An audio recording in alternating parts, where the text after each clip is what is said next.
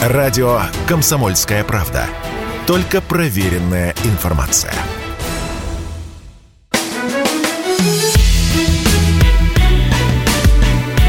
Бофт знает.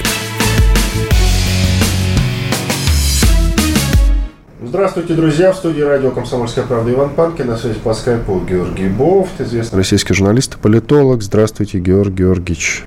Я думаю, что начнем мы этот выпуск с разговора, который назревает уже давно. По крайней мере, я его очень давно с Бофтом хотел обсудить. Это, конечно, вопросы идеологии.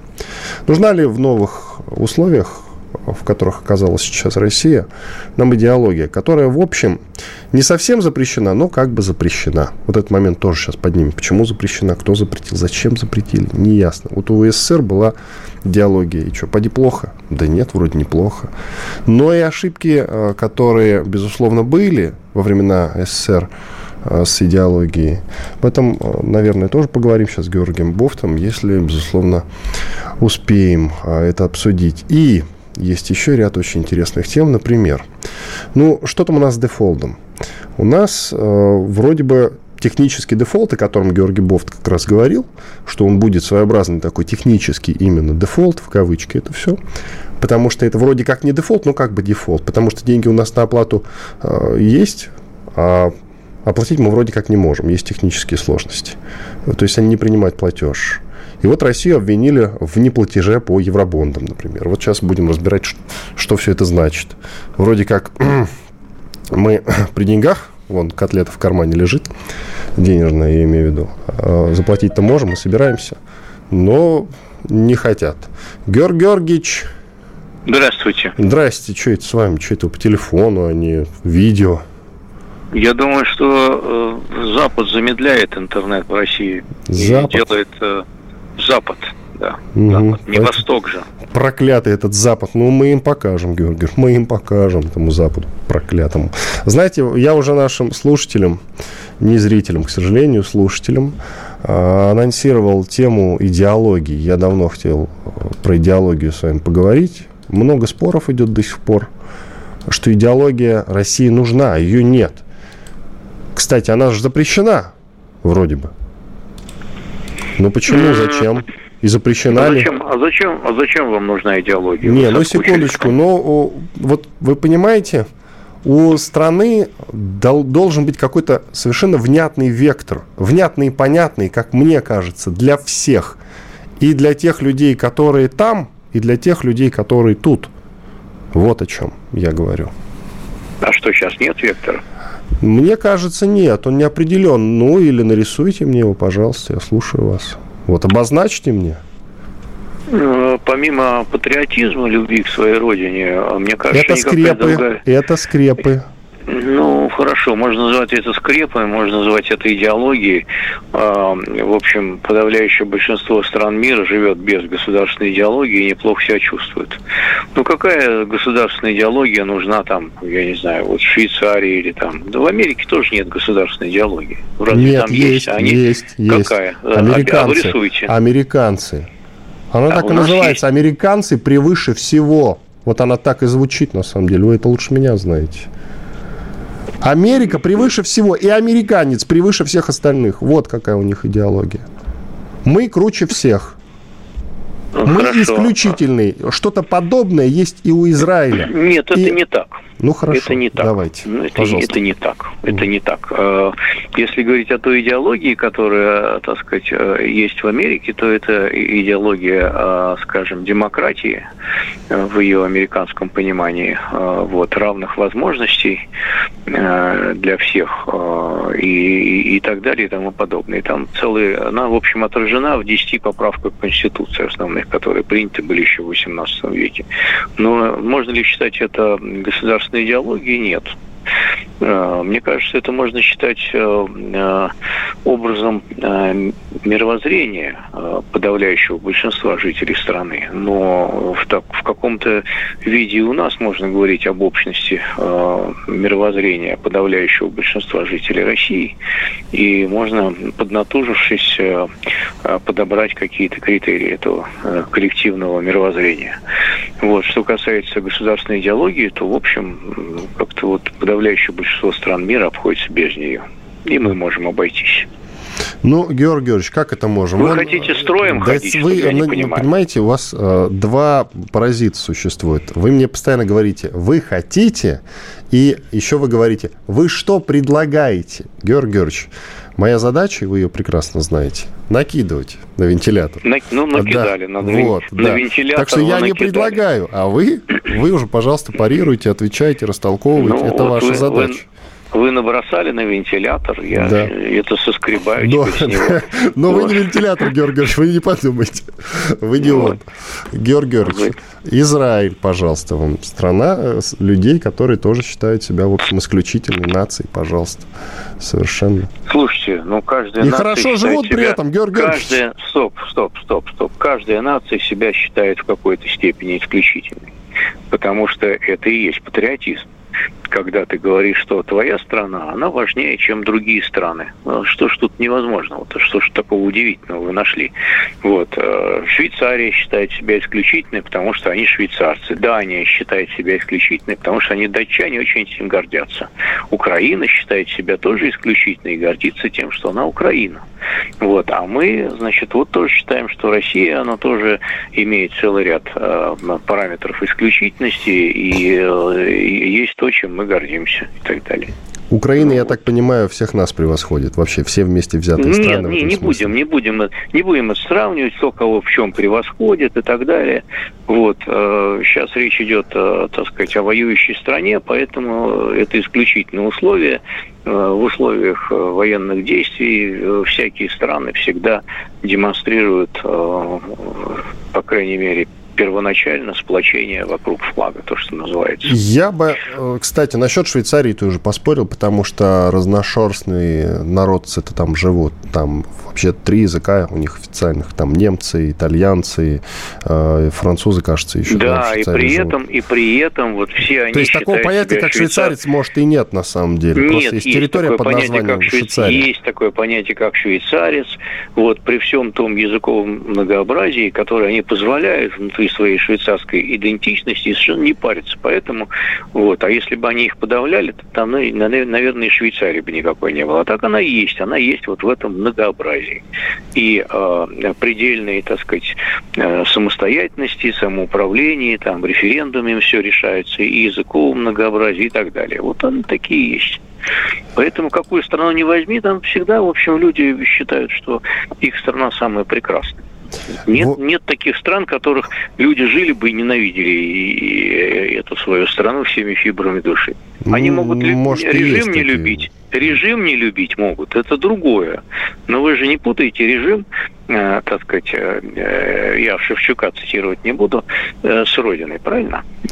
Я просто не знаю, как там в некоторых африканских странах, вроде Мали или Эфиопии, может, они и не гордятся, в общем-то, происхождением. И так а далее. А я сказал, а что какие, не знаю. Я сказал, что не знаю. Поводы, Но есть подозрения. Поводы? У Мали да? беднейшая страна в мире. Ну или ну, там что? Можно, можно гордиться природой Мали. Там, хорошо, я же говорю, я не знаю, я не общался с малийцами. Вот и поэтому ну, не, не знаю. знаю. Ну хорошо, нашли страну, которая ничтожна, и теперь будем ее гнобить. Давайте. Не будем, Мали. не будем, будем помогать. Мали. Мы вообще-то в Африку заходим опять с военной точки зрения. Мы да не будем что? гнобить. Опять? Да, да, опять. Вот уроки Советского Союза. Заново проходим, что называется. Об этом позже поговорим. Я почему про идеологию-то вот до вас допытываюсь, допытываюсь, Георгий да, Георгиевич. почему же? Вы думаете просто так? Вы э, думаете, вот Ваня идиот, значит. Ни с того ни с сего я начал об этом... никогда, да. Я такого никогда про вас не думал. Вот вы начинаете передергивать хуже, я не знаю. Ладно, не буду передергивать. даже не знаю, с кем вас сравнить. Между... Не надо ни с кем. Значит, экспертный институт социальных исследований. Собрались уважаемые люди.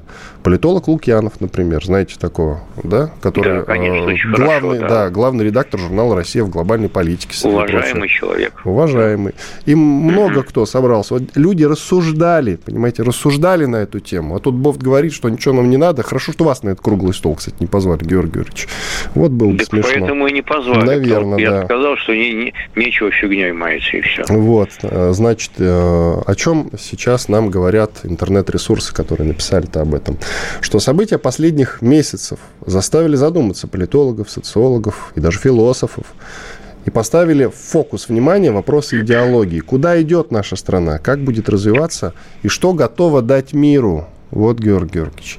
И, собственно, пришли, пришли к это выводу... Другие, и это другие вопросы. Куда идет и что готово дать миру, это чисто конкретные практические вопросы. А, ну хорошо. Они к, Давайте к отвечать по порядку. К идеологии, к идеологии не, не имеет никакого отношения. Да, никакого ну давай, ладно, давайте, давайте этот клубок разворачивать. Значит, да, давайте. По, идем, э, значит, по пути вот этих э, философов, э, социологов, политологов, такой круглый стол да. на двоих у нас с вами. Угу. Значит, куда идет наша страна? Как будет развиваться и что готово дать миру? Три вопроса, Георгий Георгиевич, и минута. Прошу вас. А, минута. Да. До, до, 20, до 24 февраля было одно представление, куда идет наша страна. Сейчас оно, очевидно, меняется, потому что военные действия и ситуация вокруг них, она оказывает критическое воздействие на это направление, куда она идет. Вот. А, значит, чего она может дать миру, а пока ответ на этот вопрос непонятен. Зерно! Вот. Зерно, газ и нефть, Георгий Георгиевич, я за вас отвечу. У нас 20 секунд, предлагаю продолжить в следующей части нашей программы, даже 10 секунд. Иван Панкин, Георгий Бофт, известный российский журналист и политолог. Две минуты отдыхаем, после этого продолжим. Оставайтесь с нами на радио «Комсомольская правда». Радио «Комсомольская правда». Только проверенная информация.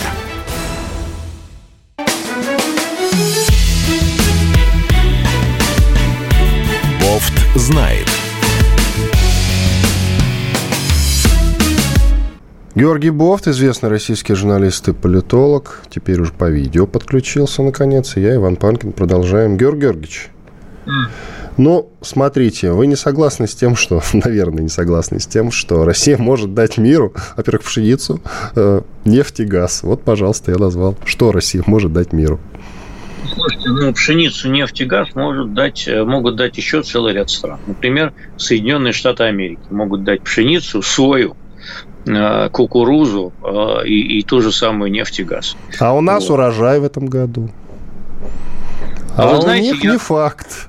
Вы знаете, я как, как раз изучал прогнозы э, продовольственной и сельскохозяйственной программы ООН, вот, и выяснил, что в этом году вообще в мире ожидаются неплохие виды на урожай – вот, в том числе в Европе, они там соберут около 140 миллионов тонн зерна. Америка соберет на 10% больше, чем в прошлом году.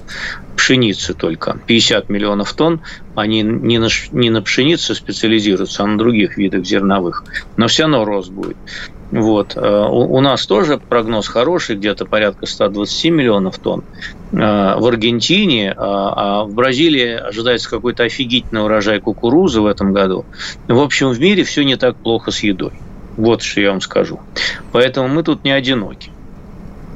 Но, Георгий Георгиевич, вы и сами говорили, что продовольственный, мировой причем продовольственный кризис, в принципе, вероятен, вполне вероятен. Это ваши э, слова. Мировой, мировой продовольственный кризис э, э, вероятен.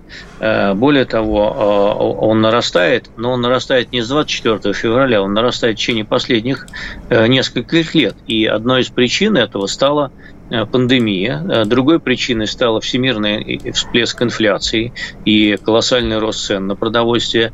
Э, вот добавились также нарушения логистических цепочек. В этом году, конечно, военный конфликт на Украине тоже. Он привносит свой вклад, но он далеко не единственный. И те, кто изучают проблему голода в мире, они говорят, что основной причиной голода является вовсе не недопроизводство продовольствия, продовольствие на земле, если его сложить все в кучу, хоть задницы ешь, что называется, его много. А, просто его вот в, одних, в одних местах много, а в других его нет. И если говорить о тех э, э, примерно 140 миллионах людей, 140-160 миллионах или 180, там, в зависимости от э, методик подсчета миллионов людей, которые живут в условиях голода, а именно потребляют в сутки менее 1800 калорий – то практически все эти люди живут в 10 странах.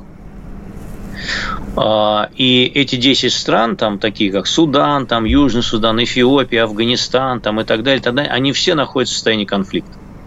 То есть конфликты военные – это главная причина голода, а не недопроизводства продовольствия. Вот о чем я хочу сказать.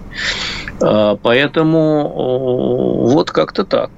Как-то так. Ну и население и, планеты и причины... тоже растет стремительно еще вот этот момент. Чего растет? Население планеты растет стремительно. Еще ко всему, население как одна растет, дополнительная причина. Население, население растет стремительно, но и производство сельскохозяйственной продукции тоже возрастает. А, оно возрастает. Вот оно выросло в прошлом году по сравнению к 2019 году. А, в, там, и в этом году вырастет по отношению к прошлому году. Оно опять вырастет. Вот. Э, поэтому, если говорить там о запасах вот пшеницы только, которые сейчас есть в мире, а, то их порядка 770 миллионов тонн, по отношению к которым а, вот эти самые 20 миллионов тонн Украины, которые значит, не могут никуда вывести, они, в общем, составляют ничтожную часть.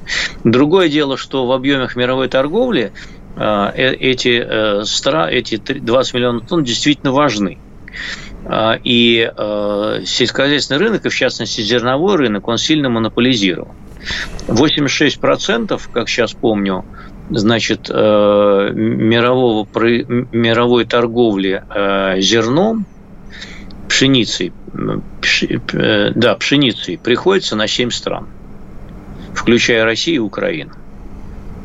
Вот, пожалуйста. Поэтому при такой монополизации, значит, конечно, дестабилизация одного важного, одного важного региона, в данном случае Черноморского, она играет роль.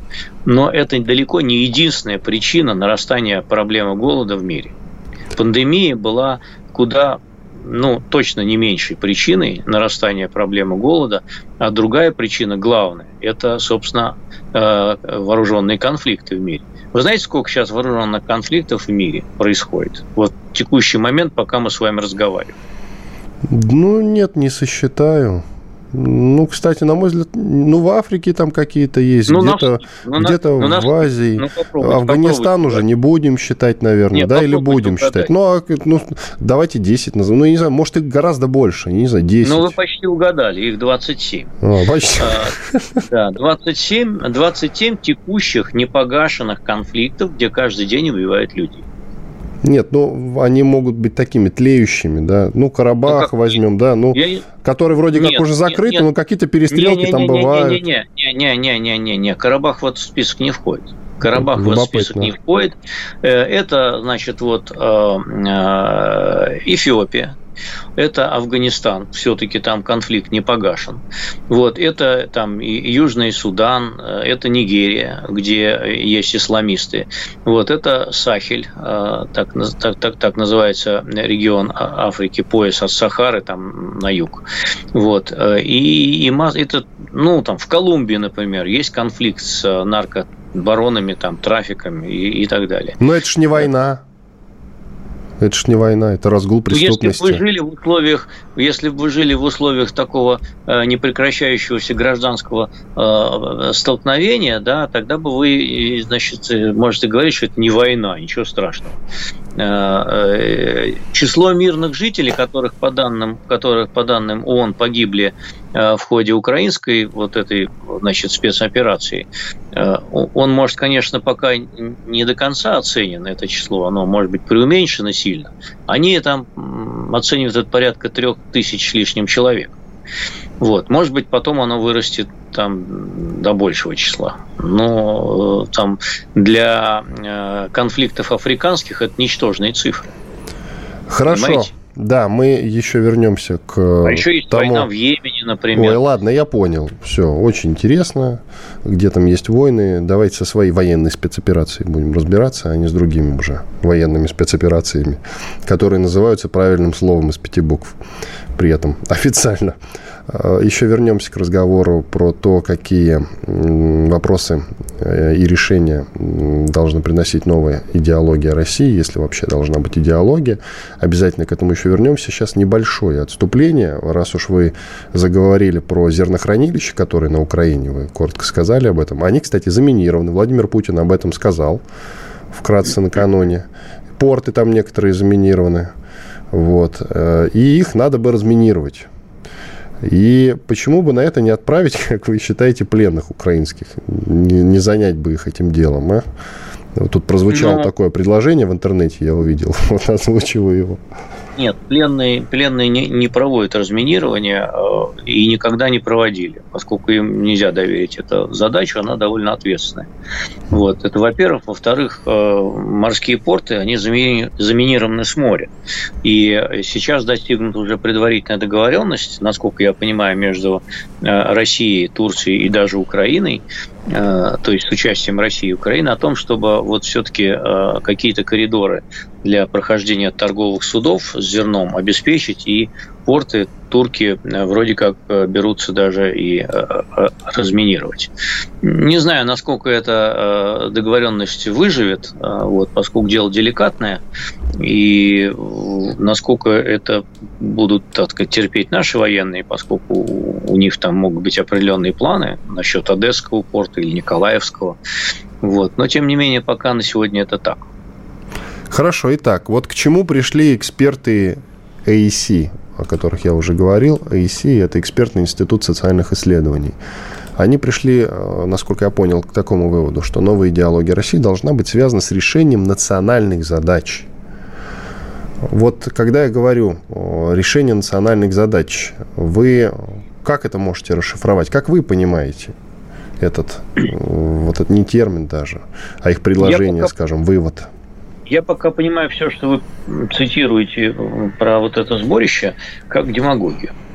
Вот. А поскольку что такое национальная задача? У нас были нас проекты вот, которые, значит, теперь, я так понимаю, накрылись, если не медным, то каким-то другим тазом, задачи изменились, вот, но э, как-то вот в этих нацпроектах обходились без громких слов про идеологию, а сейчас, поскольку, видимо, нацпроекты накрылись медным тазом, то заговорили про идеологию. Э, чем вам не нравится слово «нацпроект»? Вот там ставились конкретные задачи по конкретным направлениям. Там демография, дороги, там. Вот это все понятно.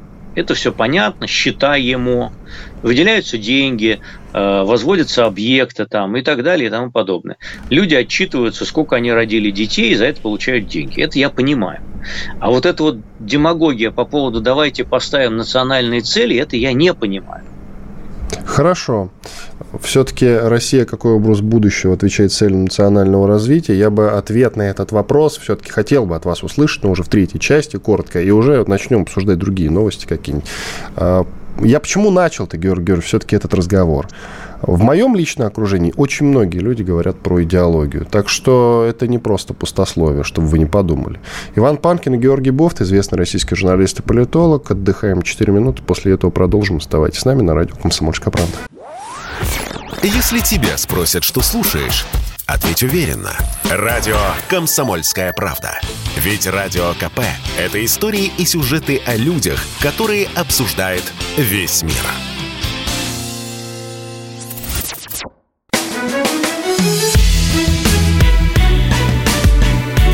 Бофт знает. Иван Панкин и Георгий Бофт, известный российский журналист и политолог. Мы продолжаем. Георгий Георгиевич, коротко по идеологии еще. Но в Советском Союзе же была идеология, кстати. Какая? Вы можете сформулировать? Как? Коммунистическая была идеология о том, что мы строим коммунизм. Вот. И это подразумевало, значит, целый ряд э, других идеологических доктрин вот, э, по промывке мозгов. Вот, коммунизм, мы, коммунизм мы в результате не построили. Социализм вот, построили за, за то. К социализму-то ну, пришли. Можно это, можно это назвать там социализмом. Это был недокоммунизм, который мы там построили.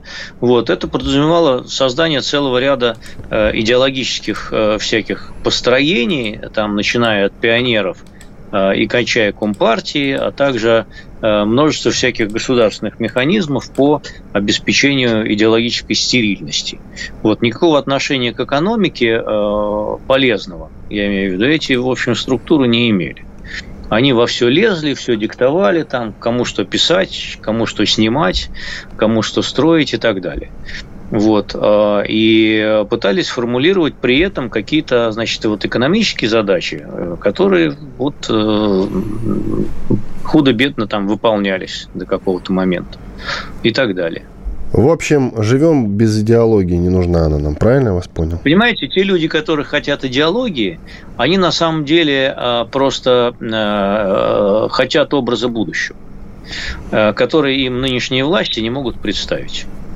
Но вместо этого, если им представить, значит, какую-то новую пионерию, это не есть образ будущего. если новый комсомол создать, это тоже не есть образ будущего. Образ будущего – это Значит, вот э, когда семья будет жить в отдельной квартире, какая, какую зарплату будет получать э, муж и жена, э, куда пойдут учиться их дети, какой уровень медицинского образования, какой уровень образования не получат, какой уровень медицинского обслуживания не получат, какое у них будет обеспечение в старости – Э, есть ли это открытая страна или это закрытая страна с половиной сайтов заблокированных. Вот что такое образ будущего. Какое это отношение имеет к какой-то бредовой идеологии. Можно вместо этого, конечно, создать новую пионерию. А ничего этого не создавать другого. И просто заниматься промывкой мозгов, а ходить всем с буквой Z на лбу. Вот, вот, вот последнее, вот с последним не соглашусь. Нельзя так говорить, Георгий Георгиевич. А, а что это? Нет, это тоже, нет. Это, нет, это тоже попытка создать идеологию вокруг спецопераций. А вам не нравятся, кстати, символы Z и V, вот эти наши? А мне кажется, что буква латинского алфавита, она неудачна. Вы знаете, вот я, вот я не могу, но вынужден с вами согласиться, Георгий Георгиевич. Я с самого начала спецоперации, я не понимаю, откуда они взялись. Крамольный разговор она, у нас с вами. И какое, но... она, и какое она вообще отношение имеет к сути этой операции, как она была провозглашена Там тело, типа сила в правде. Я вот. не понимаю. За какое, нами там вот это. Причем здесь Z, причем здесь буква V, причем здесь буква O, которая еще где-то подтверждает. Я вообще не понимаю, какое это все отношение имеет к целям, которые были, были провозглашены президентом в его обращении в связи с началом этой операции. Да, я бы тоже хотел, Никак... чтобы нам кто-то растолковал да, значение этих символов, как они появились, кто автор. Вот это вот очень интересно, на самом деле. Почему они были выбраны? Мне по душе пришлись бы какие-то русские буквы. Вот я сейчас не кривлю душой. А с латинским я тоже почему-то не был не, не, не совсем понятно. Это вот как раз тот самый пример, когда идеология, а, она, собственно, попытка, вернее, ее создать, какой-то вот симулятор, какое-то идеологическое построение, она заменяет, собственно, разъяснение сути того, что происходит и какие цели там ставятся. Хорошо, Георгий Георгиевич. Россию обвинили в неплатеже по евробондам. Это имеет отношение к тому, что все-таки технический дефолт э, можно признать уже или нет? И э, вообще, что ну, значит вот это обвинение в неплатеже по евробондам? Растолкуйте для там, если одаренных. Говорить упрощенно, там, если говорить упрощенно, речь идет о неплатежах по страховке по евробондам. Вот, поэтому технически это все равно будет, э, значит, провозглашено где-то в конце июня, я не помню точное число, там, когда, там, 25-го мы не заплатили, или 27-го мы не заплатили, там, 27-го, соответственно, июня будет 30-дневный льготный период, в течение которого это все закончится. Э, если мы по-прежнему не заплатим, и нам не разрешат эти провести платежи. Там сейчас, вот, я так понимаю, Минфин ведет переговоры с инвесторами насчет того, чтобы вот провернуть схему, которая с газом э, проведена. Вы, открыв... вы открываете счета здесь рублевые, э, мы туда что-то переводим, значит, валюту или рубли, вы потом конвертируете и так далее и тому подобное. Ну вот, э, не знаю, насколько эта схема сработает пока у меня нет прогноза на сей счет. Похоже, что от нее откажутся. Ну, это довольно странно на самом деле, потому что э, те же западные держатели евробондов, они, в общем, от этого однозначно пострадают. Э, почему им э, их же западные правительства отказываются в получении денег э, хотя бы из ненавистного российского правительства? Ерунда какая-то. Мне кажется, вот тут все дошло уже до стадии маразма давно. Вот. И в санкционной политике она утратила логику. Некоторую уже давно, не всю, но некоторую утратила. Ну и так далее. Нам, кстати, пишут, Георгий Георгиевич, вот сейчас мне пишут в единый чат для сообщений, что не согласны с вашим и моим мнением по поводу букв Z и V. Вот так вот. Отличные символы, очень узнаваемые. Красиво и креативно. Так что, Георгий Георгиевич, как-то так. Я Наша аудитория себе... с нами не согласна, простите. Ну и прекрасно. И прекрасно, что у нас есть аудитория, которая не согласна, а мы не согласны с этой аудиторией, потому что если бы мы были все согласны со всем, то нечего было бы нас и слушать. Действительно. Идем дальше, Георгий Георгиевич. Тут газета «Гардиан» авторитетная довольно-таки. Но я не знаю, как для вас. А, Россия, написала она, Россия выигрывает экономическую войну против Запада. Георгий Георгиевич, серьезно, представляете? Выигрывает? Как вы считаете? А, такое мнение существует не только в газете «Гардиан». Да, да, да, да. Уже вот, вот я в такое парочке мнение, изданий такое видел. Мнение, такое мнение достаточно распространено э, вообще на Западе. Более того, э, я знаю, что и э, в российских правящих кругах среди чиновничества чиновников правительства тоже присутствует некое чувство такое наподобие эйфории. Потому что у нас офигительный профицит бюджета, у нас офигительный положительный счет торгового баланса, каких не бывало все последние годы. Э, чуть ли не там уже 3 триллиона э, рублей у нас э, профицит бюджета, так сказать, уже по этому году, потому что, значит, деньги в страну притекают, а не утекают. Значит, импорт у нас сжался, а экспорт вырос, потому что цены выросли на основные товары нашего экспорта. И несмотря на все вот эти санкции, мы по-прежнему получаем огромные доходы в валюте за счет экспорта газа, нефти, значит, ну, эмбарго там ввели на нефть сейчас, но оно же отложенное действие имеет там полгода по танкерной нефти. Вот. Но... Ну, и, 8, и 8 месяцев по э, нефтепродуктам. Вот, поэтому минеральную, да, все подорожало. Поэтому денег у нас дофига. Значит, э, импорт сжался, э, вот, поэтому деньги мы ни на что не тратим. Вот, поэтому все, все у нас с точки зрения макроэкономики у нас все хорошо. Значит, с точки зрения долгосрочных эффектов и воздействия этих санкций, я пока не знаю, насколько у нас все хорошо, поскольку э, речь идет о том, что э, вот, э, вот в условиях технологической изоляции у нас могут быть проблемы в большом числе бизнесов и вообще сфер экономики. Поскольку мы говорили же, что импортозамещение – это, конечно, замечательно, но импорт играет критическую роль для огромного количества наших производств. Вот у нас стало одно из вагоностроительных предприятий и не вышло из простоя по той простой причине, что там нету кассетных подшипников, которые поставлялись из Соединенных Штатов Америки. И взять их неоткуда. Ну вот как бы неоткуда и все. Поэтому э, эта проблема, она как, как она будет решена? Я пока не знаю, как она будет решена. Наладить с нуля производство кассетных подшипников нам технологически, наверное, по силам, но не за неделю и не за, может быть, год. И так во многих других отраслях тоже. Георгий Георгиевич, может быть, я даже дам кому-то совет, кому-то там. Но скажите мне на милость, вот когда американцы вводили санкции, первый пакет, там у американцев был, именно у американцев, да, не у какой-то из европейских стран, а был запрет на ввоз удобрений из России. Вы меня поправьте, что-то такое было, да?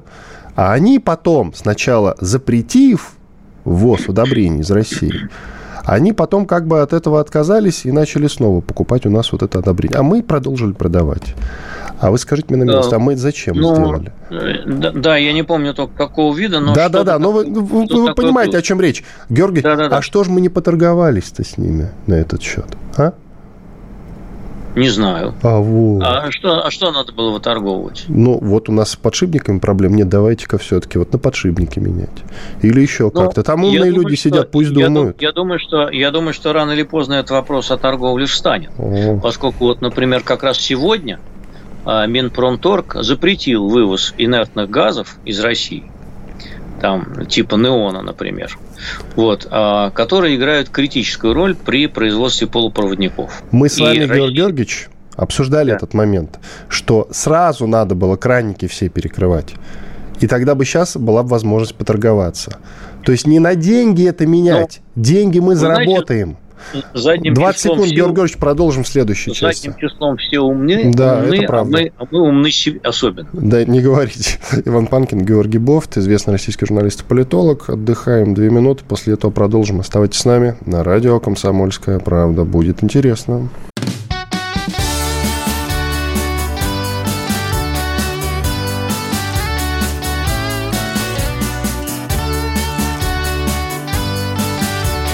Лето на радио «Комсомольская правда».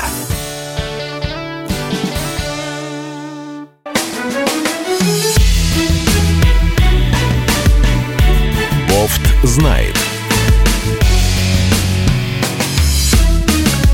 Продолжаем наш эфир. Иван Панкин и Георгий Бофт, известный российский журналист, э, журналист и политолог.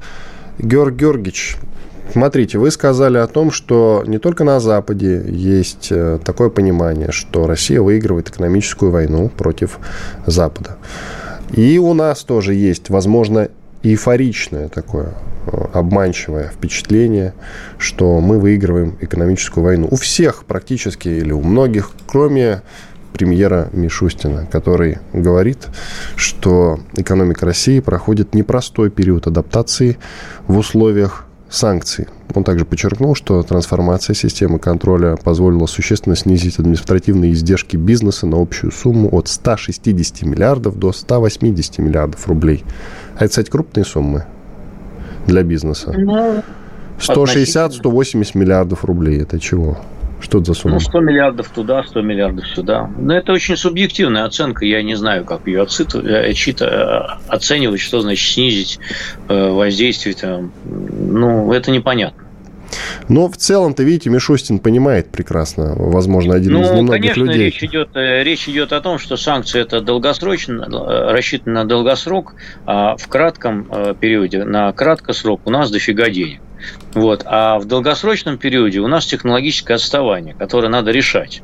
И это деньгами не решается. Это решается технологиями, мозгами, значит, э, усилиями административными в том числе, производственными и так далее и тому подобное. Инженерной культурой, образованием. Э, тут целый комплекс, э, так сказать, факторов, которые воздействуют на это. И вот как мы будем эту проблему решать в долгосрочном плане, пока непонятно. Я помню, так сказать, поначалу, после начала военных действий, там были большие надежды на Китай – ну, что нет на Западе, мы купим в Китае. Потом, в общем, по прошествии месяца, не более того, выяснилось, что в Китае мы ничего не купим из того, что в Запад нам отказал, поскольку Китай хоть не хочет попасть под вторичные санкции. Поэтому в том... И подшипники общем, нам... у Китая хуже, которые мы у Америки покупали, увы. Ну, ну, более того, более того, значит, Китай просто не станет нам их продавать, э, потому что будет побоится попасть под американские санкции. Вот, если подшипники попали под американские санкции, то в Китае мы их не купим. Вот и все. Э, и, например, вот э, месяца полтора назад было даже разъяснение Минфина с, с, с американского о том, что, дескать, он не препятствует продаже э, в России оборудования, которое, значит, нужно для распространения интернета, там, связи и так далее. Ну, такие роутеров, там, еще всякой фигни, всякой вот этого, да. Тем не менее, компания Huawei, э, от которой, на, на которой у нас завязано чуть ли не 20 или 30 процентов поставок, а некоторые регионы полностью завязаны на технологию Huawei, она отказалась поставлять нам вообще что бы то ни было.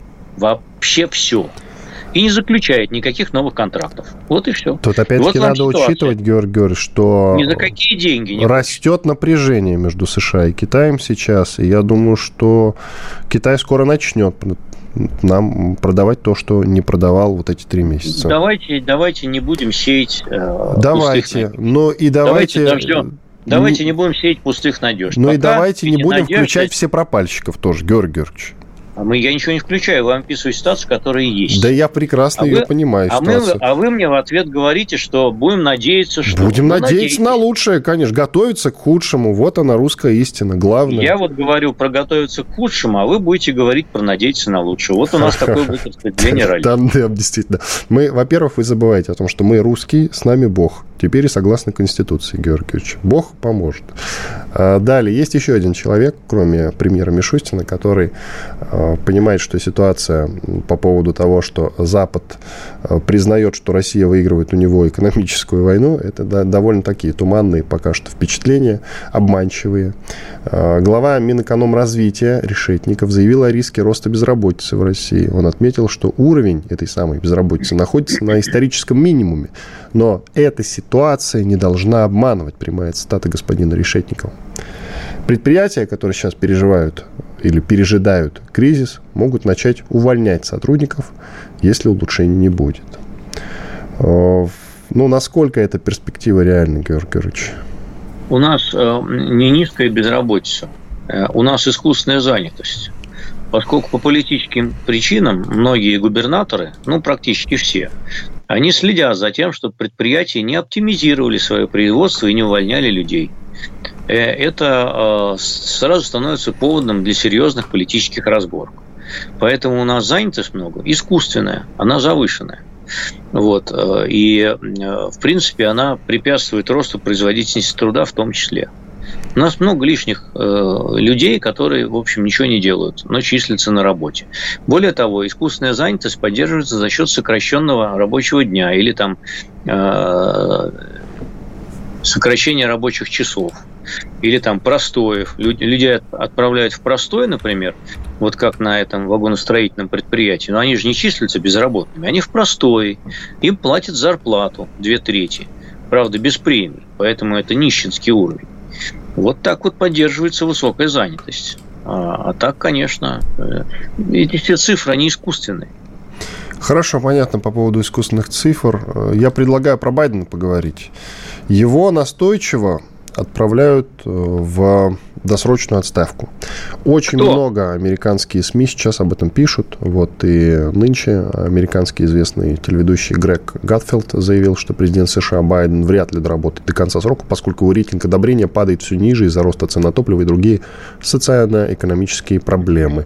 Э, эта новость уже не новость, потому что не только он, вот этот самый Грег Гатфилд, э, об этом говорит, эта тема поднимается все чаще и чаще. Поэтому я вас спрашиваю, как вы считаете, уйдет ли Байден в досрочную отставку? Я имею в виду при жизни а не потому, что его не станет а, случайно.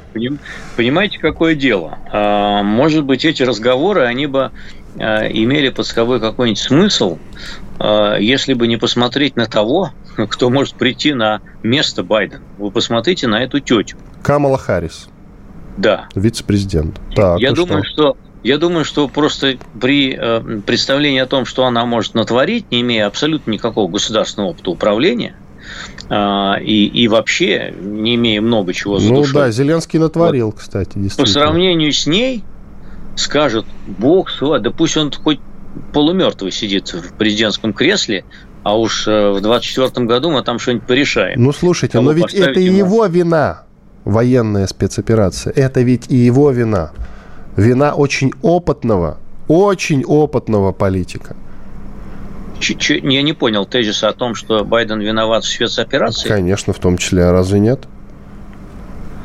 Или ну, вы отрицаете да, давайте, давайте в том, что он не, не, не, подождите. Нет, То есть я, США не я, никакого отношения к этому, я, я, я несколько прифигел от этого тезиса, конечно, а, но Нет, мне кажется, подождите, что а натовские базы, а, которые приближались к российским границам, это к этому Нет, Байден тогда, не имеет тогда отношения? Давайте, тогда давайте назначим все-таки более длинный список виноватых, начиная от Клинтона, да, Э, двух Бушей, э, Обамы э, и уже только потом Байден. Ну, вы знаете, при Трампе что-то вот никто нигде ни с кем никаких военных спецопераций не устраивал. Вот вы знаете, как-то вот так вот. Можно а как угодно думаю, что... к нему относиться. А я думаю, что при Трампе, может быть, и нынешняя спецоперация не была бы устроена, угу. поскольку а, из-за опасений, что реакция Трампа может оказаться неадекватной. А вот э, дедушка Байден, который воспринимается как полусонный, значит, он э, не вызывал таких опасений. Угу. А, а Трамп, он мог, знаете, что-нибудь отчебучить, типа ядерной войны. Нафиг нам это надо. Вот. А по поводу Байдена таких опасений не было. Ну и так далее. В общем, ну не будем все-таки назначать Байдена главным инициатором военной спецоперации. Я не сказал главным, я сказал, что он в том числе имеет к этому отношение. Я ну, не сказал, что он главный. Этому, в том числе к этому имеют отношение все западноевропейские элиты, но в том числе к этому отношение имеют и все российские элиты. Он руководитель самой могущественной страны в мире. По крайней мере, они сами себя таковой нарекли. Мир по-прежнему все-таки является однополярным. Э, с этим, конечно, Владимир Путин борется и продолжает э, с 2008 а что? года. Но... Тогда, давайте, тогда давайте еще Си Цзиньпина назначим виновным спецоперации, то, что он не отговорил Владимира Владимировича э, делать это например. Да? Вы знаете, я боюсь, что Владимир Владимирович... Нет, а что вам не нравится? Никто а, не а может чем отговорить. Вам, а, чем вам не, а, чем, а чем вам не нравится, собственно, спецоперация, что вы тут начали виновников-то искать? Я не понял, что значит не нравится. Это данность. А нет, вы, вы зачем меня провоцируете, Георгий Георгиевич? Нет, вы говорите, я, да, я провоцирую. Зачем? Я говорю, что э, термин «виновник» а, он употребим а, по отношению к событию, которое осуждаемо. То есть я делаю вывод, что вы осуждаете. Я, смотрите, значит, я растолкую, Георгий Георгиевич, ладно, если вы так настаиваете. А, так или иначе, всякая война, хотя у нас не война, а военная спецоперация, но так или иначе, всякие боевые действия, это плохо. И это не бином Ньютона, это понимают все. Ну, то есть это не то, что мы тут радуемся, да, даже те, кто поддерживает спецоперацию. Но Нет, то, что происходило, и... надо было как-то останавливать. Мы, мы и плюс, мы но отвлек... так или иначе, кроме того, что на Украине строились, э, в Украине, как угодно, строились американские, натовские военные базы, потом само НАТО расширялось. В этом кто виноват? Это мы, что ли, в этом виноваты? У нас меньше минуты, увы. 30 секунд, Георгий Георгиевич в том, что расширялось Нам пришлось НАТО, отвечать. В том, что, в том, что расширялось НАТО, не мы виноваты. Но в том, что отношения с Западом ухудшались, виноваты как Запад, так и российские политики. Да, и передача американских РСЗО, это вот эти, ну, как у нас «Катюши», да, реактивная система залпового огня, который Байден отдает Украине, это тоже как бы... Ну, при чем тут Байден? Пять секунд. Иван Панкин, Георгий Бофт были здесь, остались довольны. Всего доброго. Знает.